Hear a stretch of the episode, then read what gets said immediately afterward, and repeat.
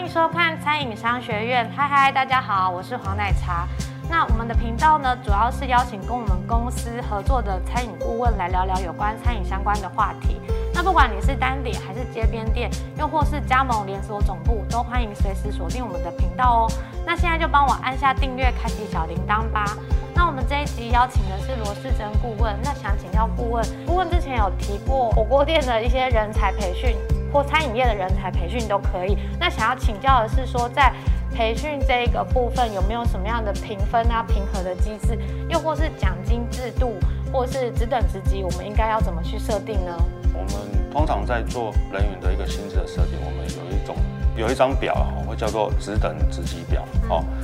那栏位的一个职职的部分呢，就是我们餐厅或是我们公司内部设定的职级哦，它可能是有计时人员、正职人员。哦，基层干部，然后到门店店长等等一路设定上去。那在这个横横向部分发展的呢，就是所谓的呃职级，哦，纵向叫职等，横向叫职级。那这个就是整张表架构起来就是职等职级。那它上面就会有薪资，哦，那薪资的部分，这个就会去囊括到可能我们一个单店里所有可能会发生到的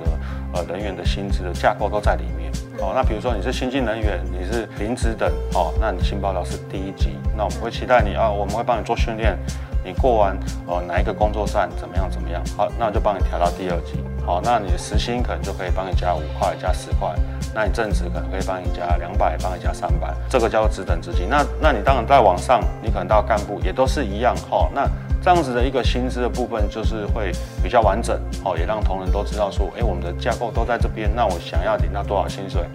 就需要做多少努力？呃，当然有的调薪的方式，我们可以就是以工作站的部分，哎，你可以过一个工作站、两个工作站，会到哪里？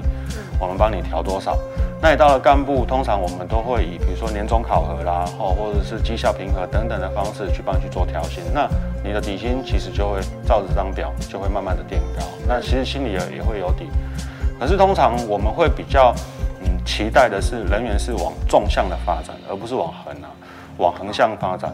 那因为你如果是往纵向发展，是哎，你可以从人员基层的服务人员，然后晋升到初阶的干部，晋升到这个资深干部，往店长一路往上，对人员来讲是一个所谓呃能力的提升，哦哦，那能力上的一个肯定。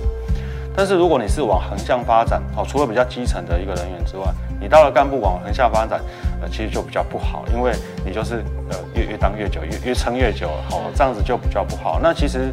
对谁都不好，对同仁也不好，对门店也不好，因为没你没办法提供更多的管理能量给我，那我也没有办法真的有去好好的去培训你，哦，那这样子可能人员就觉得啊，待久了好像也很无聊，也会想离开这样子，好，所以如果薪资部分是这样。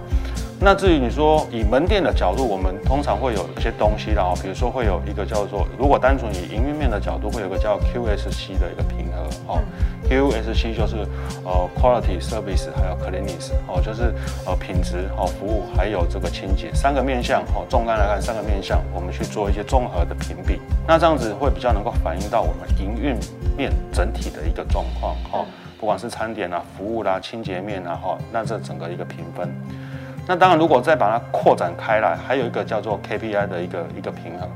，KPI 就不单单只有营运，KPI 就包含到比如说后勤面的部分，然后你的比如说呃有没有准时的去帮人员投保啦，做什么一些呃采购有没有物料有自己交货交到短缺啦，借货啦等等这一些东西，这个已经不是单纯只有平衡所谓的。呃，营运面的东西，这已经平衡到看到整家店的管理面了，哈，这面向就会再更大，对，所以这个可以跟大家去做一个简单的分享，这个都是我们可以借由这些表单或者借由这样这些方式来进行我们的管理的机制，这样子。听完顾问的分享，相信你应该有很多的问题或想法，那都可以在我们的影片底下留言哦。那影片的最后呢，我会附上这一集的小笔记。让大家可以复习一下哦。那我们餐饮商学院就下次见，拜拜。